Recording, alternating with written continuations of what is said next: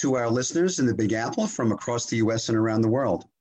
I'm Jeff Goodman, and this is Rediscovering New York with our second show done remotely due to the coronavirus crisis in New York City. Professionally, I'm a real estate broker with Halstead Real Estate, and I love New York. Rediscovering New York is a weekly program about the history, texture, and vibe of this amazing city that we live in. And we do it through interviews with historians, local business owners, nonprofit organizations, preservationists, local musicians and artists, and the occasional elected official.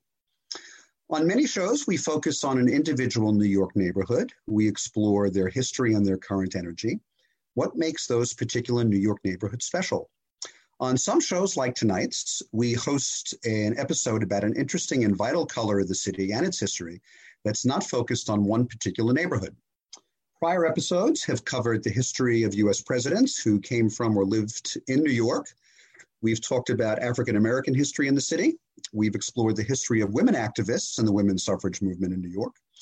We've talked about the history of the city's LGBT community and the gay rights movement. We've explored the history of bicycles and cycling, which have been part of the city for more than 200 years, believe it or not. And we've also covered the history of punk and opera in New York. That's punk music, not punks. Uh, after the broadcast, each show is available on podcast on iTunes, Spotify, SoundCloud, Stitcher, and other services.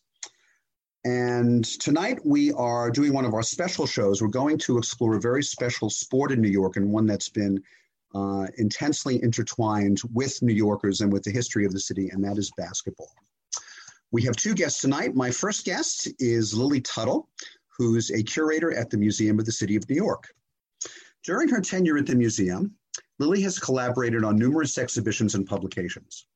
She served as associate curator for New York at its core, the museum's long-term signature exhibition, which opened in November of 2016. Most recently, she's curating City Game basketball in New York. Previously, Lily has worked as a researcher, writer, and content manager at the New York Historical Society. Lily holds a PhD in American history from NYU, where she worked under the advisement of Professor Thomas Bender and her bachelor's degree in American Studies is from Yale University. Her doctoral dissertation was a study of the redevelopment of Lower Manhattan between the years 1958 and 1985. That's pretty exact. And examined the convergence of urban design, historic preservation, and public art in that district. Lily Tuttle, a hearty welcome to Rediscovering New York. Hi, Jeff. It's nice to be here with you. Lily is uh, virtually in from the Lehigh Valley in Pennsylvania. Lily, are you originally from New York? I am originally from New York, born and raised. Um, my father was also um, born in New York, lived in New York City for a good part of his childhood, then moved out to Long Island. My mom's from Chicago. Um, and uh, I, I have spent much of my life somewhere in the five boroughs. Um, yeah, native New Yorker. Where did you grow up? What, what part of the city? I actually grew up in Yorkville on the Upper East Side. You know, uh-huh. we're on like, yeah, 79th Street between First and York was where I lived when I was really little. And then when I was older, we lived on 89th in York. So it's, you know, it's a, it's a part of the city that's actually changing really rapidly right now due to the, the Second Avenue subway. Um, and it's, you know, it's a, it's a wonderful neighborhood. Um, Carl Schurz Park is a very special place to me uh, from my childhood. Well, I love Yorkville. In fact, we hosted an episode in Yorkville. Actually, it was a year ago. Um, Jeremy Schaller of Schaller and Weber was one of our guests. And um, and, uh, and and Heidelberg is still one of my favorite restaurants in the city. Uh, I love their chicken Jaeger. it's really yeah. good. Not to mention their uh, uh, uh, their pilsner. Um, when did you decide that you were going to go into the study of history and specifically the history of things that were New York and New York centric? Oh gosh, that's such a great question. Um, you know, so I did American Studies in college because I really wanted to do interdisciplinary work. I was interested in literature, I was interested in art and film and history. Um, but history had always really been close to my heart, particularly when I was like a teenager and I just, it was sort of that time when you start figuring out kind of who you are and what motivates you. And for me, um, early on, it was the study of history. And so um, when I got a little older and I got out of college and I traveled a little bit and I, I actually lived abroad for a while, I started thinking about what I really wanted to do with the rest of my life. It it just all kind of clicked, and I felt like studying history, studying the city that I love, all the different layers and um, communities that make New York such a distinctive and wonderful place. Um, and then also museums, the fact that I'd been going to museums, you know, growing up in New York, it's one of the greatest assets that the city has is its museums and cultural institutions. And so, um, I, you know, honestly, what happened was I, I went back to graduate school to get a master's degree, and then I, I was working at the New York Historical Society, and it all just kind of fell into place. And I realized what I wanted to do, and I realized that I was still at a place where I could get a PhD, dive into a subject that I really loved, and then um, carve a path for myself in museum work. Um, that was about 15 years ago, uh, maybe a little more actually, and um, that's what I've been doing ever since did oh. my graduate studies at NYU and um, started at the museum a few years ago. Well, you and your and your colleagues at the Museum of the City of New York and at also the New York Historical Society, you really are in a special breed. It's always a pleasure to be around you and to uh, and to feel your commitment to the city and its history. Um, when did you join the staff of the of the museum? What, was it 15 years so, ago? It was no, it was uh, 2012 actually. So I um, I, I was uh, at graduate graduate school at NYU from um, 2006 to the summer of 2012, and um, I was working at the New York Historical Society kind of on and off when I was in graduate school, and then um, I applied for a position at the museum, and it sort of turned into another position, and um, so it will be uh, eight years this summer that I've been at the Museum of the City of New York. Wow. Before we get to the history of basketball in New York, let's talk about the game in general. When was basketball developed or invented? How long has it been around? Basketball's been around for about 120, 30 years. It was invented at a YMCA in Springfield, Massachusetts. If you're ever driving up Interstate 91 and you drive through Springfield, Massachusetts, you will drive directly or take the Amtrak directly past the Basketball Hall of Fame. And um, it was invented as an indoor sport for the winter time to keep young people active. You know, this was sort of the era of um, kind of the beginning of organized sports and athletics, a lot of different communities and organizations. You know, this is when Teddy Roosevelt was telling people to, you know, get out and exercise and, and live the strenuous life. And so, um, it came to New York also through a YMCA, the YMCA on 23rd Street, but it very quickly blossomed into something that was, you know, much more pervasive along a lot of different communities, a lot of different neighborhoods, um, a um, lot of different ethnic organizations um, all across New York City. When would you begin to see a lot of people playing basketball in New York? Well, if you come to the exhibition, you'll see we have a lot of images of kids playing in, you know, neighborhoods like the Lower East Side and some of the immigrant neighborhoods like, you know, around Seward Park and parts of Brooklyn, um, you know, and and really playing sometimes really organized games, but sometimes really just, you know, a little bit of pickup basketball in a in a outdoor playground. Mm-hmm. Um, and you you'll see it, you know, organizations like settlement houses, the Henry Street Settlement, um, Catholic youth organizations, the YMHA um, you know, kids are, are playing this all throughout the 19 teens and 20s. Um, and it really sort of picks up in the early decades of the 20th century. Hmm. Well, let's talk about City Game. What is City Game specifically? The exhibition uh, that's on right now at, uh, at the museum. Yes, so City Game is an exhibition. It's called City Game Basketball in New York, and it is an exhibition that celebrates the history, the diversity, the dynamism of basketball in New York City. It has um, sort of the, the central core of the exhibition is a chronology that starts at the beginning of the 20th century in that era that I was just describing, um, runs all the way through to pretty much the present day and kind of the, the you know future hopes and aspirations for New York's three professional teams. We have a section called Proving Grounds, which looks at the ways in which some of the schools and programs and organizations around the city have really promoted um, you know, uh, different levels of talent that have gone on to transform the game globally. You know, the coaches, the players who've, who've really come out of New York City's um, various programs, schools, and institutions. Um, and then we look at some of the culture of basketball and some of the ways in which the game has really been a catalyst for innovation in the arts and music and in fashion. Um, it's a wonderful exhibition, and I think it's it's really the first of its kind for New York City. You know, when you think about all the different kinds of sports, Lily, that you could uh, that you see New Yorkers play, uh, you know, and I've played a lot of them growing up, um, although I don't play basketball now. Um, you could have picked a lot of different sports. What what were some of the driving influences that had you and your colleagues decide that you would pick basketball as the as the sport for this for this exhibition? Sure. So the exhibition came to us actually from an outsider to the museum, um, uh, a professor at Rutgers University named Marc Aronson, who um, played basketball growing up and um, proposed the idea and said, you know, New York City is really the preeminent basketball city. Um, we're known for, you know, our really top-notch professional baseball teams and maybe less for our professional basketball teams, but there's really an incredible story here um, that goes back to the, the diversity and the immigration that has just been essential to the city's character the fact that the city has over 1,800 public outdoor basketball courts is just astonishing for so many of our visitors. Wow. Um, yeah, it's really amazing, and the and the different schools and colleges that have been part of just developing this this culture um, across decades. You know, New York was really the center of college basketball in the middle of the 20th century, and it's really a dramatic story of kind of the highest highs and the lowest lows.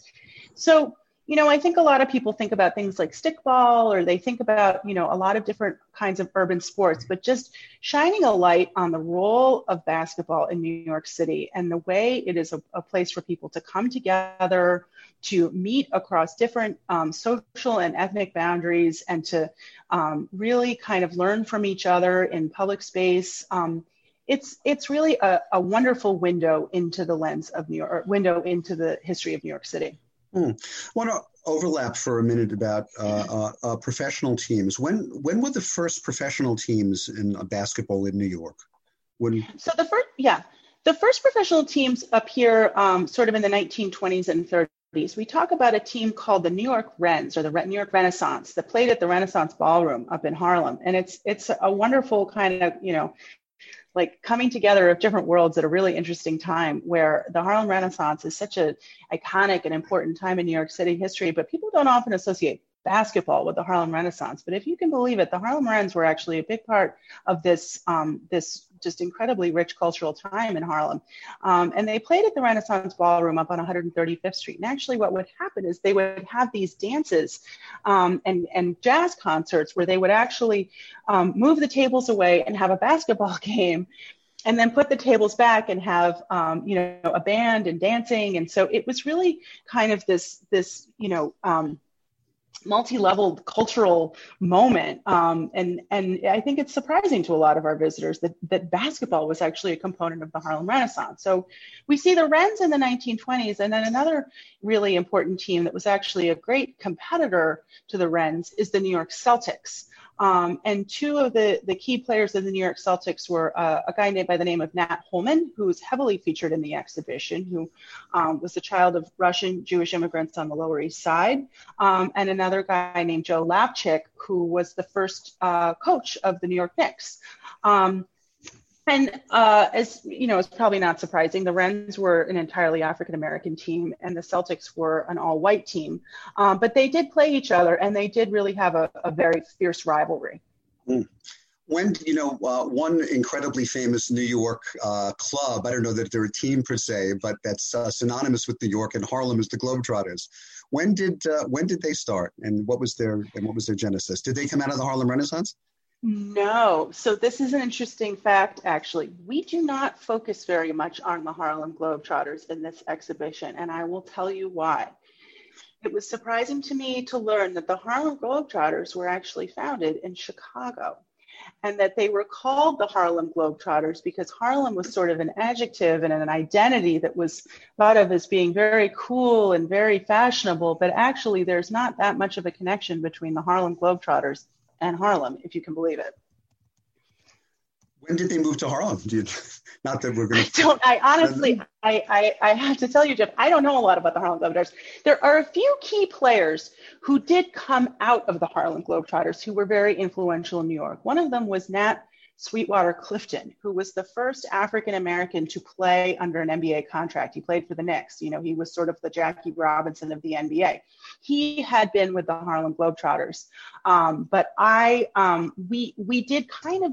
I will totally admit to the fact that the Globetrotters are not terribly present in the exhibition because they don't have actually as much of a strong New York root as some people might think. Okay. And one of the reasons they're uh, top of mind is because Curly Neal just just passed uh, last week. I did so, see that. Yeah. I did see that he had just passed. Mm-hmm. I know. I know. So it's not, you know, it's not a totally not New York thing, but the the the Harlem part of it is actually a little bit misleading. Oh. Okay, well, we're going to take a short break, and when we come back, we're going to continue our conversation with Lily Tuttle. She's the curator of City Game, uh, an exhibition that's you can uh, see virtually and eventually again see at the Museum of the City of New York. We'll be back in a minute.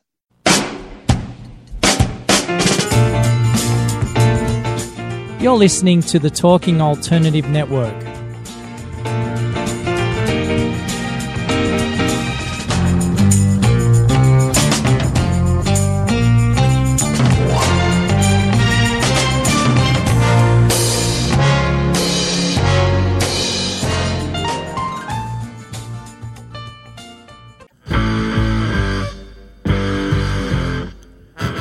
Do you run or are ready to open your own business? Hi, I'm Jeremiah Fox. I've been operating and opening small business for the last 25 years, and I'm the host of the new show, The Entrepreneurial Web. Tune in every Friday at noon Eastern Time for insights and stories on the nuances of running small business right here on Fridays at noon, talkradio.nyc.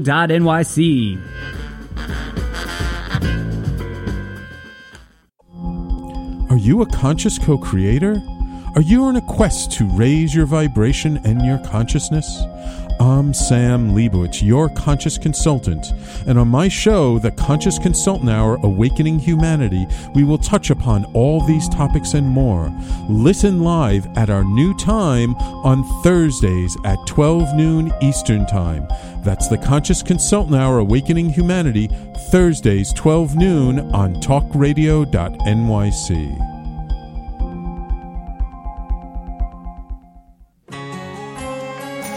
Talking Alternative Radio, 24 hours a day.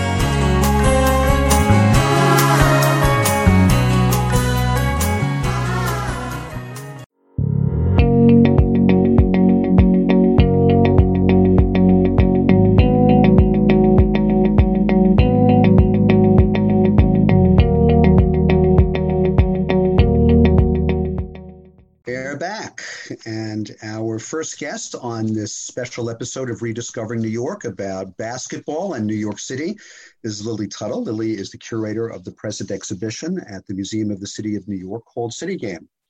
Uh, Lily, let's talk about the museum for a minute. The museum is actually owned by this and operated by the City of New York, and it's almost 100 years old. Yeah, so we're a private 501c3. So we're not actually owned by the, the city. We sit on city land. What we are is a, we're, we're part of the CIG, the Cultural Institutions Group. So it's we we we sit on city land, um, you know, sort of like the Metropolitan Museum of Art, um, and and you know a lot of other organizations around the city. BAM is is a CIG, and so um, you know we have a suggested donation. The city does cover a lot of our operating costs, but um, we are a private nonprofit. We've been around. We're we're looking ahead to our centennial in 2023. Um, the museum was originally housed actually at Gracie Mansion um, in my old neighborhood uh, near Carl Schurz Park. Um, and our current building uh, opened in 1932.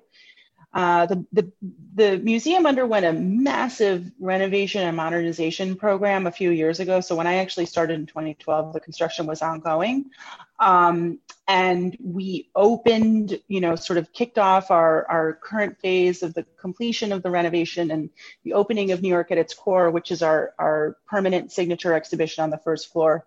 That was in the fall of 2016. So um, the museum's really been in a renaissance for the past few years, and um, we do look forward to opening again and continuing to serve the people of New York.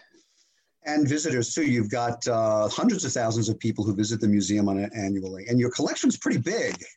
Uh, yeah, so we we we have about 300,000 visitors annually, and our collection um, is quite large. We have over 750,000 objects, um, which are all, not all, I should say, but largely visible through our collections portal, which you can access online. Um, the museum has a very notable photography collection. Um, we also have a really amazing costume collection. We have a lot of um, fashions and textiles from um, you know all different time periods from a lot of different kinds of New Yorkers. Um, and we really, um, you know, we're a, a, very sort of vibrant um, center for people to come together for public programs, education programs. The museum serves over 50,000 students, teachers, and caregivers a year through our Schwartz Education Center. So um, we really like to sort of see ourselves as a place to build community and understanding within the city. Hmm. Going back to City Game, what are some of the themes that are included in the exhibition? So I would say that a lot of the themes have to do, um, again, with um, the diversity of the city, the density of the city, the fact that, um, you know, the game is a way for people to come together, um, you know, really anyone, you know, if you can get out on the court and you can play, you know, that's really what it's about. It's like a truly democratic, meritocratic sport.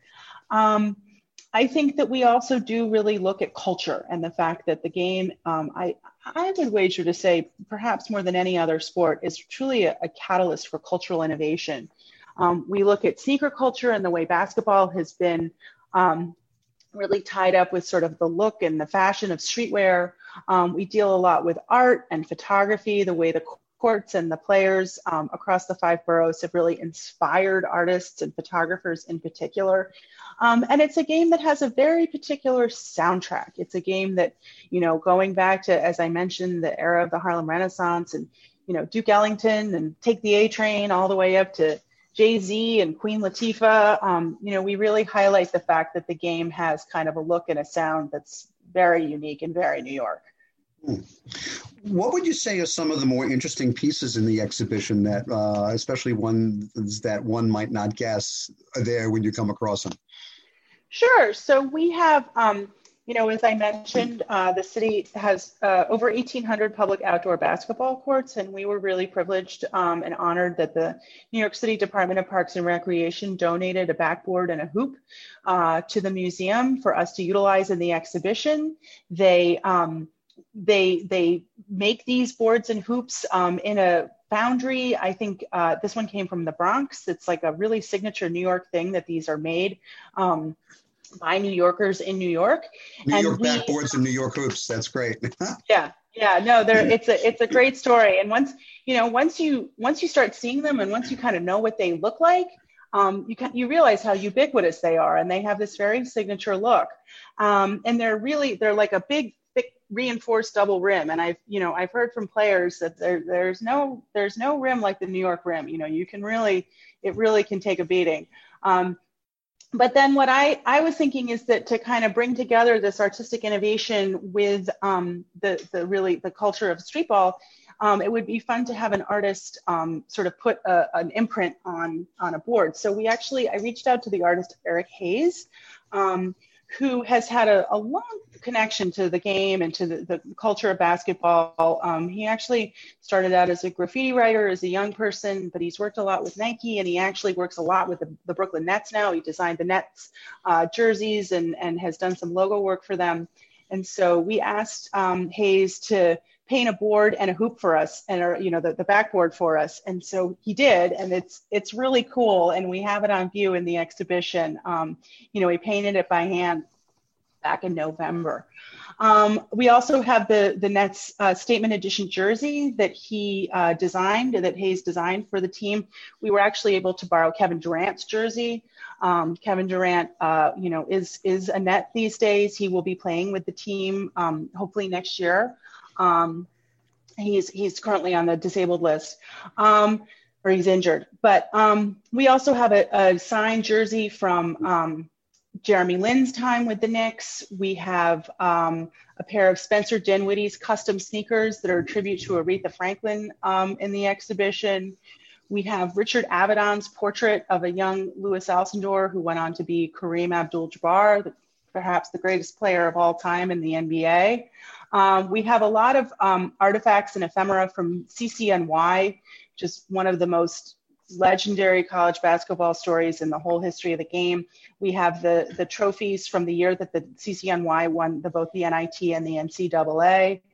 Um, I could go on and on. We have shoes from Nancy Lieberman, who's a great New York City player who's now a coach in the NBA. Um, and so I think there's just there's a lot of different kinds of materials in this exhibition. A lot of photography, ephemera, jerseys, game balls, trophies. Um, we made some original video. It's really there's there's really something for anyone, everyone in this exhibition. Well, speaking of video, um, some of that video is now available online, isn't it? Uh, yes, it is. We, how, we went out What kind of summer. videos are there, and, and and and how can people find them?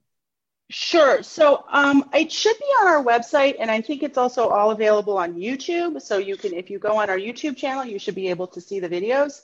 Um, we went out, a couple of my colleagues and I went out last summer and in the fall, and we made a series of videos to really try to capture kind of the contemporary moment and energy and diversity of basketball, you know, in the kind of summer fall 2019 as we were putting the exhibition together. We figured we needed a way and we needed content to end the story and bring it up to the present.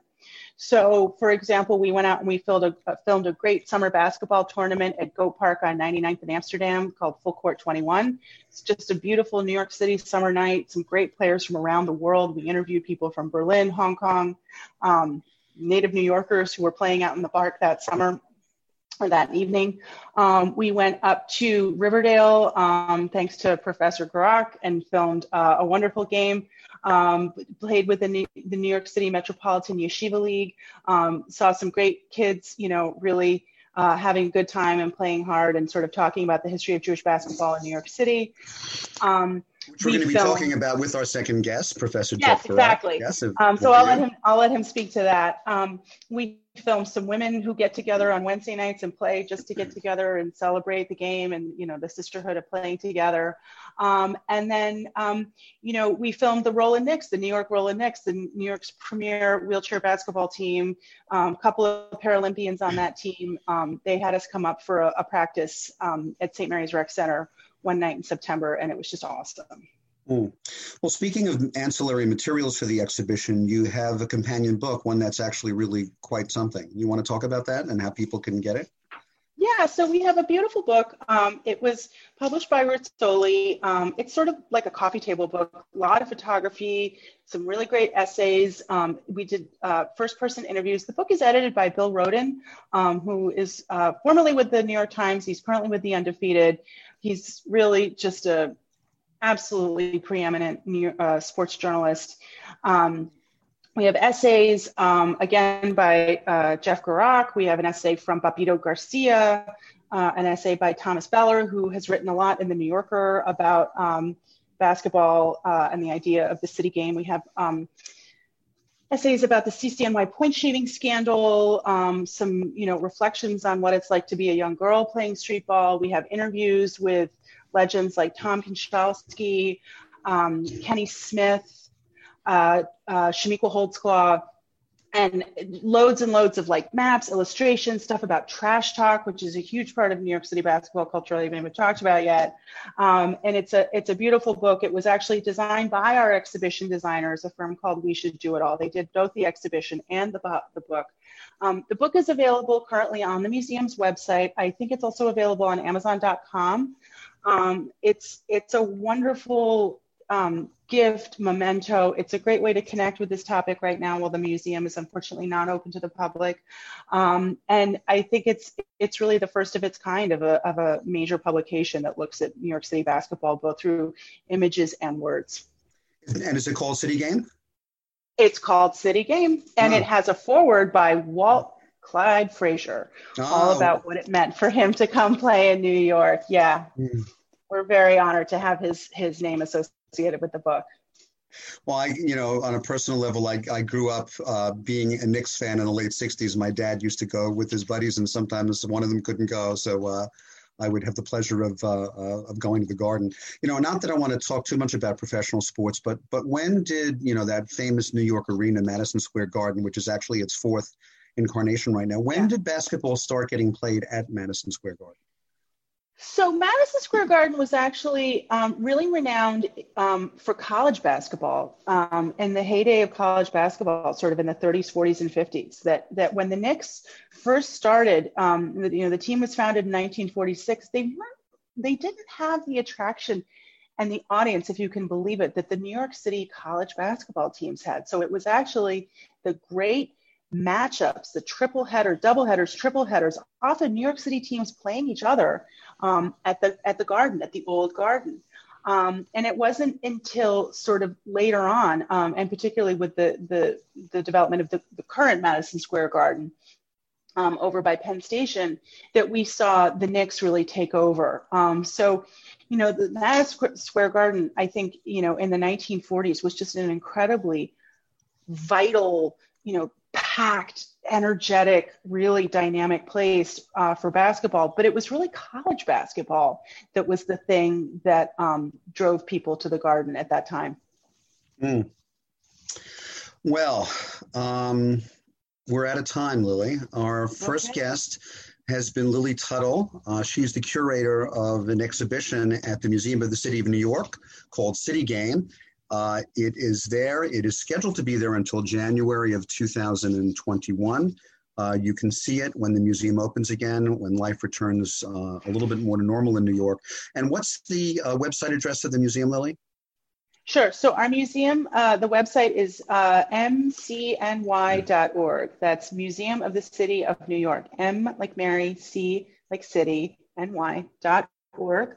Um, you should check out all of our social media pages, our YouTube channel. We have a lot of digital content up right now.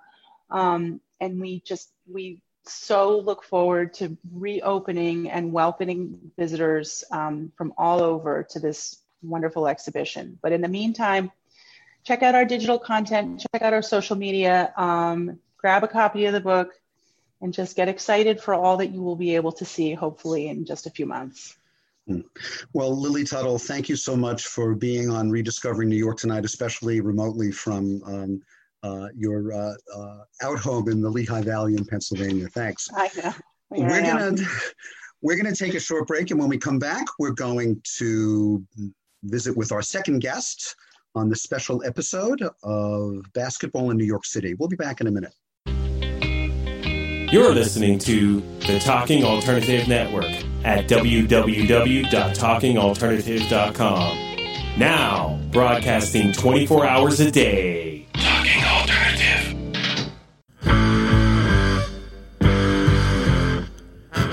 Do you run or are ready to open your own business? Hi, I'm Jeremiah Fox. I've been operating and opening small business for the last 25 years, and I'm the host of the new show, The Entrepreneurial Web. Tune in every Friday at noon Eastern Time for insights and stories on the nuances of running small business right here on Fridays at noon, talkradio.nyc.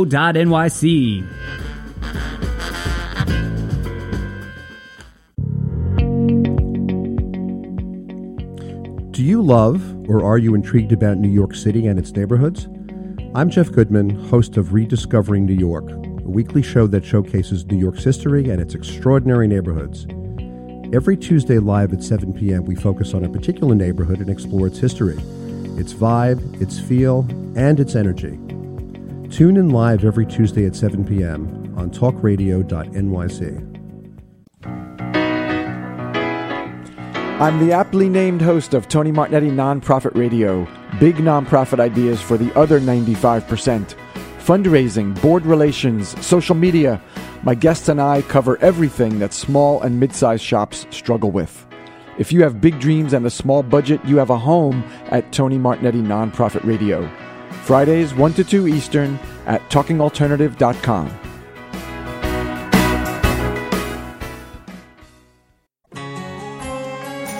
Talking Alternative Radio, 24 hours a day.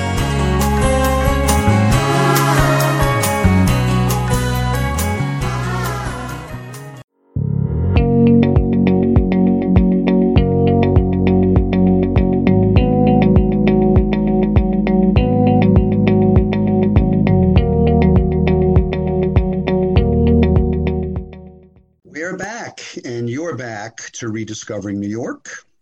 Support for the program comes from our sponsors Christopher Pappas, mortgage specialist at TD Bank.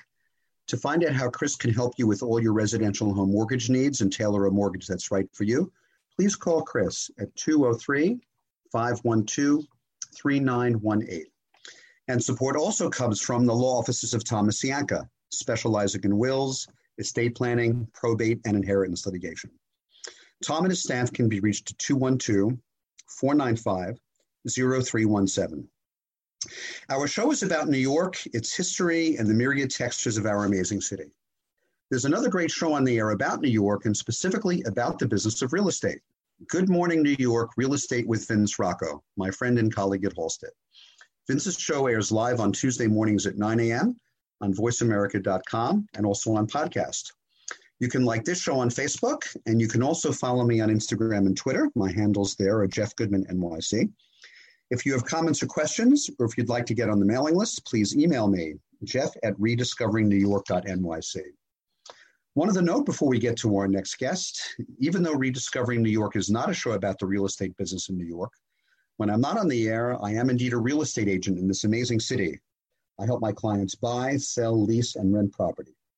If you or someone you care about is considering a move into, out of, or within New York, I would love to help you with all those real estate needs. You can reach me and my team at 646 306 4761. Our second guest is Professor Jeffrey Gurock. Jeff is a professor of American history at Yeshiva University, where he has taught for 43 years. For almost 25 years, he was an assistant basketball coach of the men's basketball team at YU. He's an expert on the history of New York neighborhoods, past and present. His most recent book appeared in October of last year entitled Parkchester A Bronx Tale of Race and Ethnicity. He has also written and lectured extensively on the history of Jews and sports in America, including a book called Judaism's Encounter with American Sports, which we're going to talk about a little this evening. Professor Gurock was pleased to be on the Academic Advisory Committee in planning the Museum of the City of New York's City Game exhibition and has contributed to the exhibit book of the same name that Lily talked about that's available online.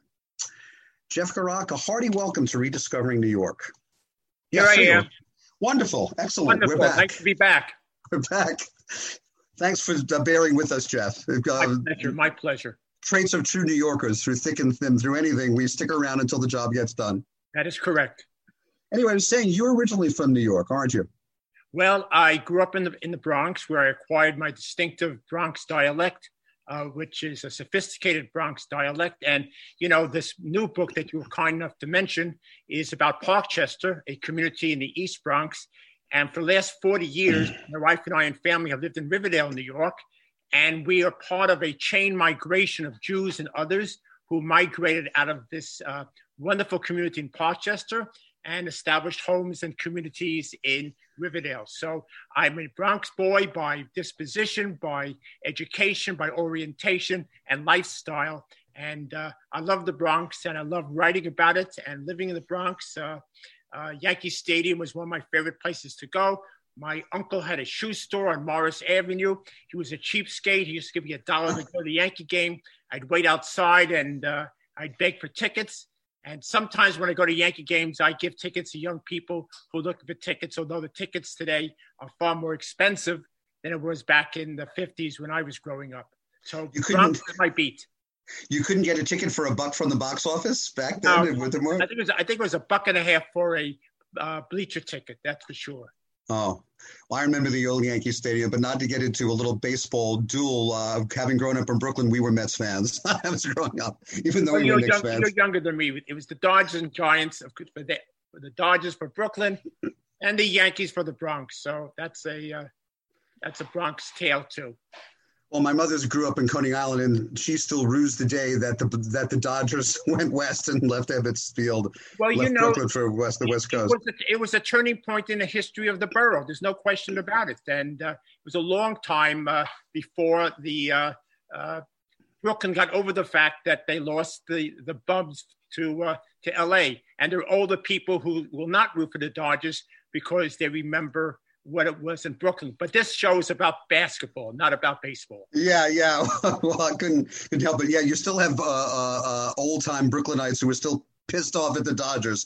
Anyway, uh, it wasn't their fault; it was the management. But uh, anyway, uh, speaking of New York in general, when did you decide that you would go into the the study of the field of history and specifically American Jewish history, Jeff? Well, first of all, I was a student at City College of New York in the 1960s. Should be interesting to tell you that my wife and I met at City College, and we paid $37 a semester that was the entire nut to go to the Free Academy, a great school, a great school, a, a diverse school, a, a uh, school that, that hallowed egalitarianism. So I went to Columbia, majored in history, went to Columbia University where I acquired my PhD. I worked with the great urban historian, Lily, Lily Tuttle knows him as well, Kenneth T. Jackson. And my interest was in studying New York's history with a specific orientation to the Jewish component therein.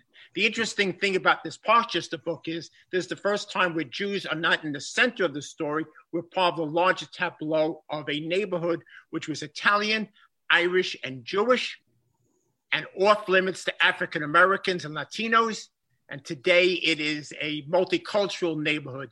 So, one of the things that interests me was the intersection of different ethnic groups over the course of time and this basketball exhibit gave me a chance to talk about some of those issues as well within the sport that I love, which is basketball. I played basketball. As you mentioned, I coached basketball. I have a son who coaches basketball. And Lily Tuttle, Tuttle was kind enough.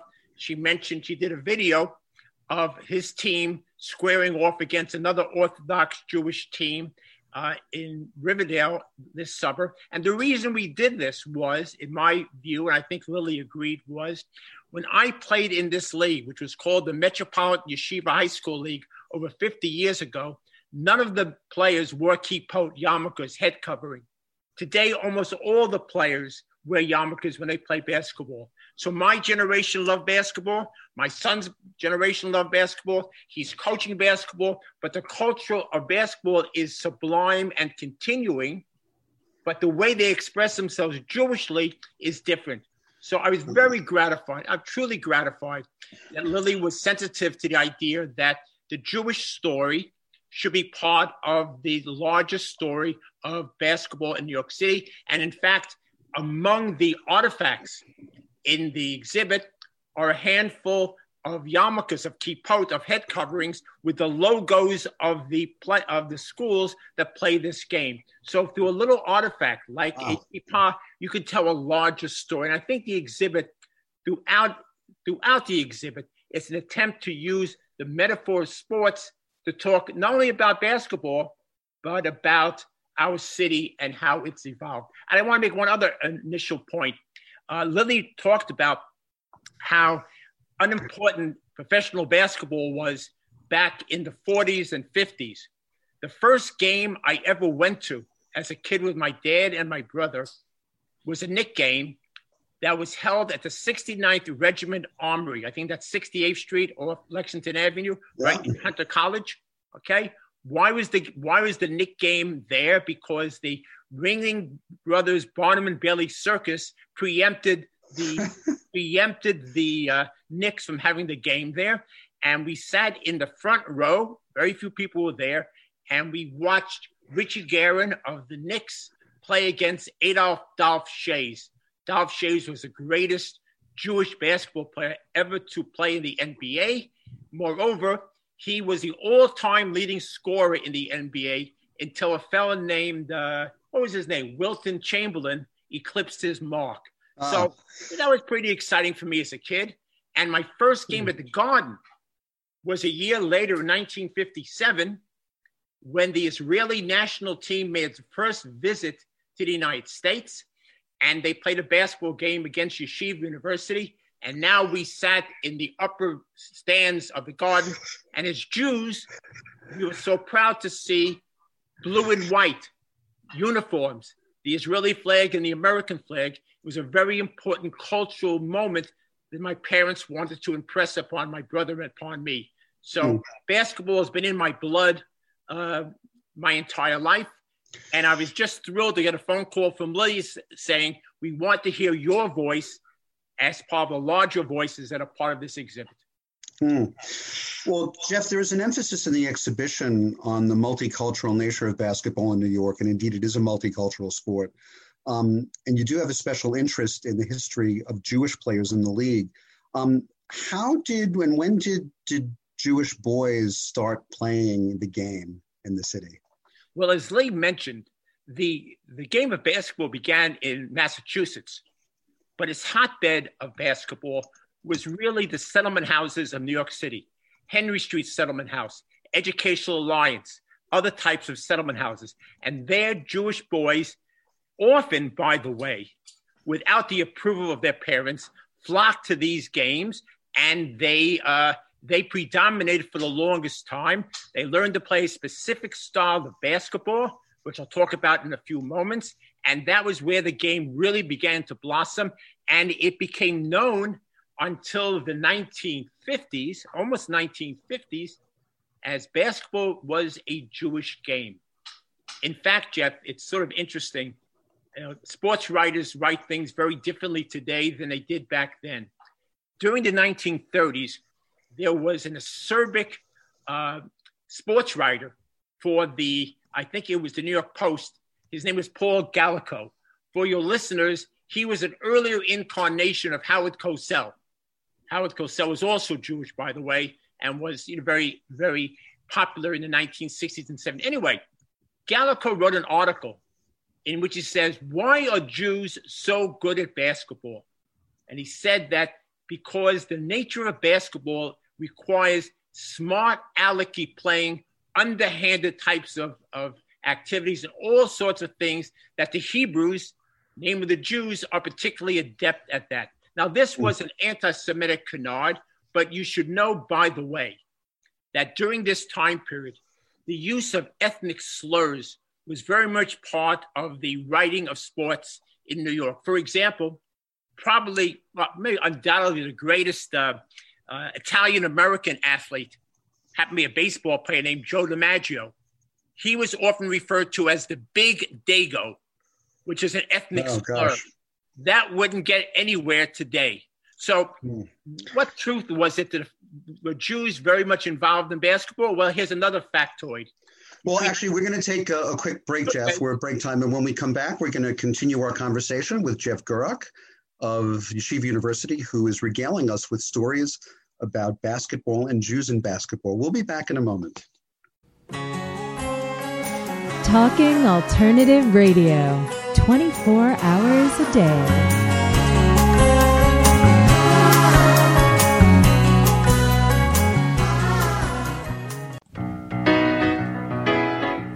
I'm the aptly named host of Tony Martignetti Nonprofit Radio, big nonprofit ideas for the other 95% fundraising, board relations, social media. My guests and I cover everything that small and mid sized shops struggle with. If you have big dreams and a small budget, you have a home at Tony Martignetti Nonprofit Radio. Fridays, 1 to 2 Eastern at talkingalternative.com.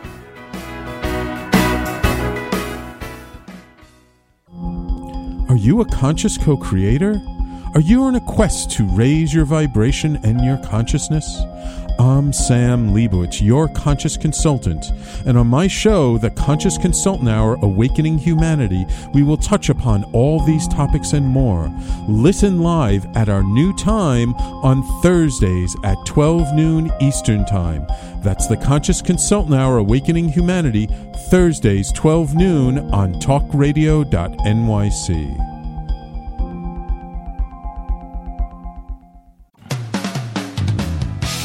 talkingalternative.com.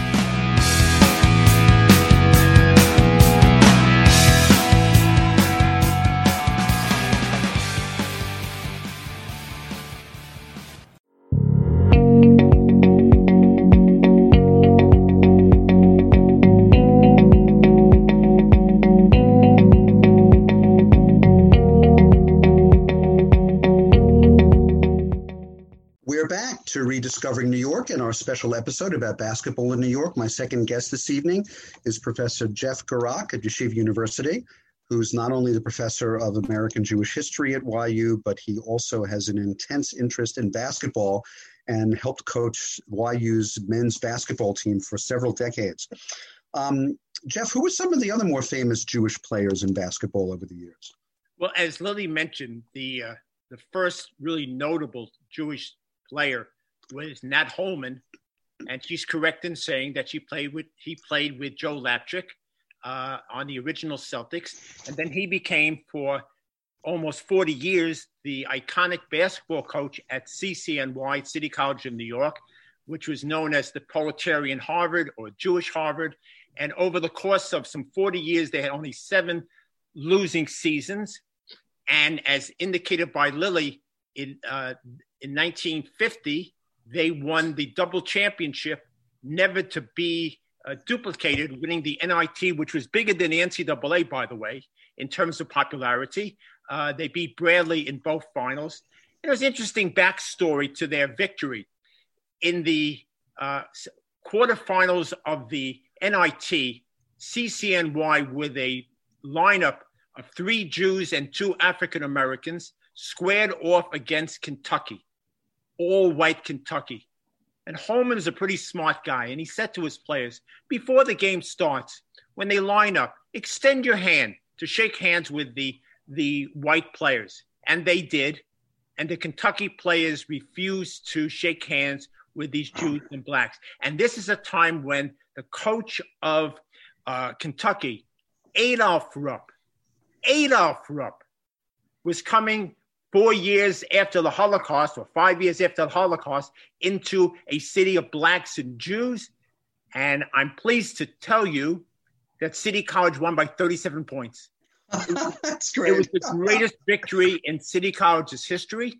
They went on to win the NIT, the NCAA, and the word on the street about this victory, which is in my article, which Lily was kind enough to publish, was that when City College won that championship, the kids at City College said it wasn't that the players won it for us, it was us who won the championship. In other words, there was a sense of reflected glory that we, an integrated school during an era before Brown versus Board of Education, right? Yes. Segregated era.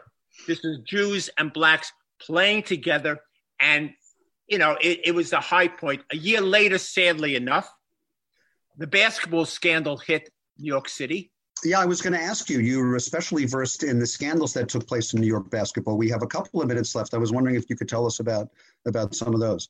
Well, sadly, sad to report that many of these basketball players spent their summers at the, at the Jewish Borscht Belt in the Catskills where they played and they got involved with gamblers and they came back to the city and they started shaving points.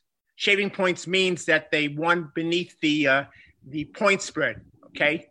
By the way, when this happened, our friend Adolph Rupp said that the New York gamblers, and you can put in quotation marks, New York Jewish gamblers, can't touch my boys with a 10 foot pole.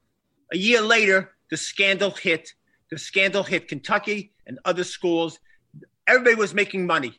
You know, today we talk about whether or not college players should be paid. When these kids saw that everybody was making money, they said, How about us? And I think today, if this would happen, uh, the players would say, when the cops arrested them, speak to my lawyer. They panicked and they were banned from the NBA. And uh, there were several scandals where the NBA wouldn't let these players back in. Later on in his life, Floyd Lane of City College would, became the coach of City College in 1970s. And when he was introduced, 78 years old, uh, Nat Holman was still in the was still in the uh, was still in the audience. And I want to say one other thing about integration. One of the reasons uh, this was a Jewish game before it became an African American game was not only because of the proficiency of some of the African American players, but because there were there were barriers to having the best players playing for the best teams. The rule was, in quotation marks, that you don't start five blacks because fans don't want to see five blacks playing. Excuse me. And in fact, in our own day, I think it was the 1970s when the Knicks started at an entire African American team I want to say this properly. Some people refer to them as the N Bockers. I want to articulate what N means. but your listeners know what I'm talking about. So Mm. this transformation of the game has a lot to do with issues of integration, segregation, and again, it's in my wheelhouse of my interest as a scholar to study race and ethnicity in New York City. And this was a great tableau for me to do this uh, under Lily and some wonderful people. And Bill Roden did a great job. one other point when I was at this meeting, now at one minute, I felt very old because I s- sat next to Rod Strickland. And when Lily asked him, What is the New York style of basketball? he talked about Dr. J and, and Tiny Archibald and Kareem. And I said, Oh, by the way, don't forget Nat Holman, who mm-hmm. was the teacher of Red Holzman, who was the coach of the two Knick championship teams when we still had professional basketball in Manhattan. Oh, I guess we still Oh. have it, but but but barely so. Wow. Well, Jeff, thank you so much for regaling us with your stories and the history of some of the lesser known parts about basketball in New York City and about the sport professionally. Um, my second guest tonight on this special show about New York City and basketball has been Professor Jeff Gurock of Michigan University. Jeff is a published author, and you can read about his books online. Well, we've just finished this week's journey to basketball. Um, if you have comments or questions about the show, or if you'd like to get on a mailing list, please email me, jeff at rediscoveringnewyork.nyc. You can like us on Facebook, and you can also follow me on Instagram and Twitter. My handles there are Jeff Goodman NYC. Once again, I'd like to thank our sponsors, Chris Pappas, mortgage banker at TD Bank, and Tom Siaka, who specializes in wills, estate planning, probate, and inheritance litigation. One more thing before we sign off. I'm Jeff Goodman, a real estate agent at Halstead in New York City. And whether you're selling, buying, leasing, or renting, my team and I provide the best service and expertise in New York City real estate. To help you with your real estate needs, you can reach us at 646 306 4761. Our producer is Ralph Storier. Our engineer is Sam Leibowitz. Our special consultant is David Griffin of Landmark Branding. Thanks for listening. We'll see you next time.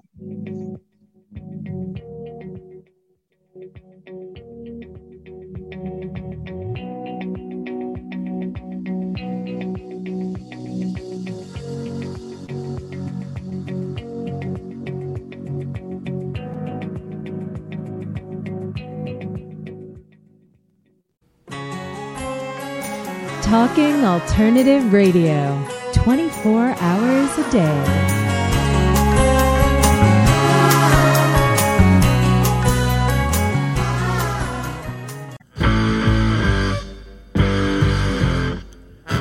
Do you run or are ready to open your own business? Hi, I'm Jeremiah Fox. I've been operating and opening small business for the last 25 years, and I'm the host of the new show, The Entrepreneurial Web. Tune in every Friday at noon Eastern Time for insights and stories on the nuances of running small business right here on Fridays at noon, talkradio.nyc.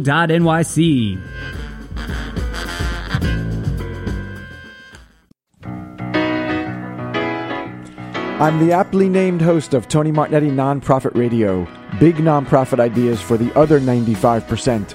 Fundraising, board relations, social media. My guests and I cover everything that small and mid sized shops struggle with. If you have big dreams and a small budget, you have a home at Tony Martignetti Nonprofit Radio. Fridays, 1 to 2 Eastern at talkingalternative.com.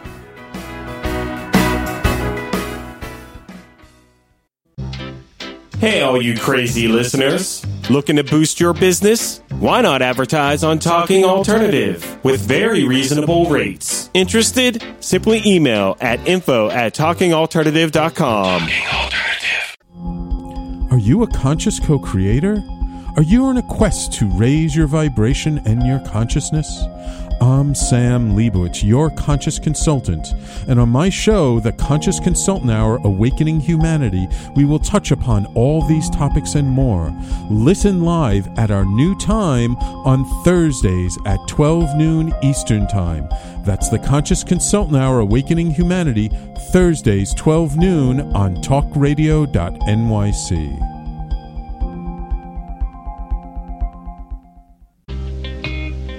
You're listening to the Talking Alternative Network at www.talkingalternative.com. Now, broadcasting 24 hours a day. Talking Alternative.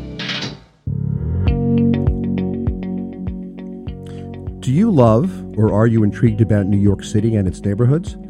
I'm Jeff Goodman, host of Rediscovering New York, a weekly show that showcases New York's history and its extraordinary neighborhoods. Every Tuesday live at 7 p.m., we focus on a particular neighborhood and explore its history, its vibe, its feel, and its energy. Tune in live every Tuesday at 7 p.m. on talkradio.nyc.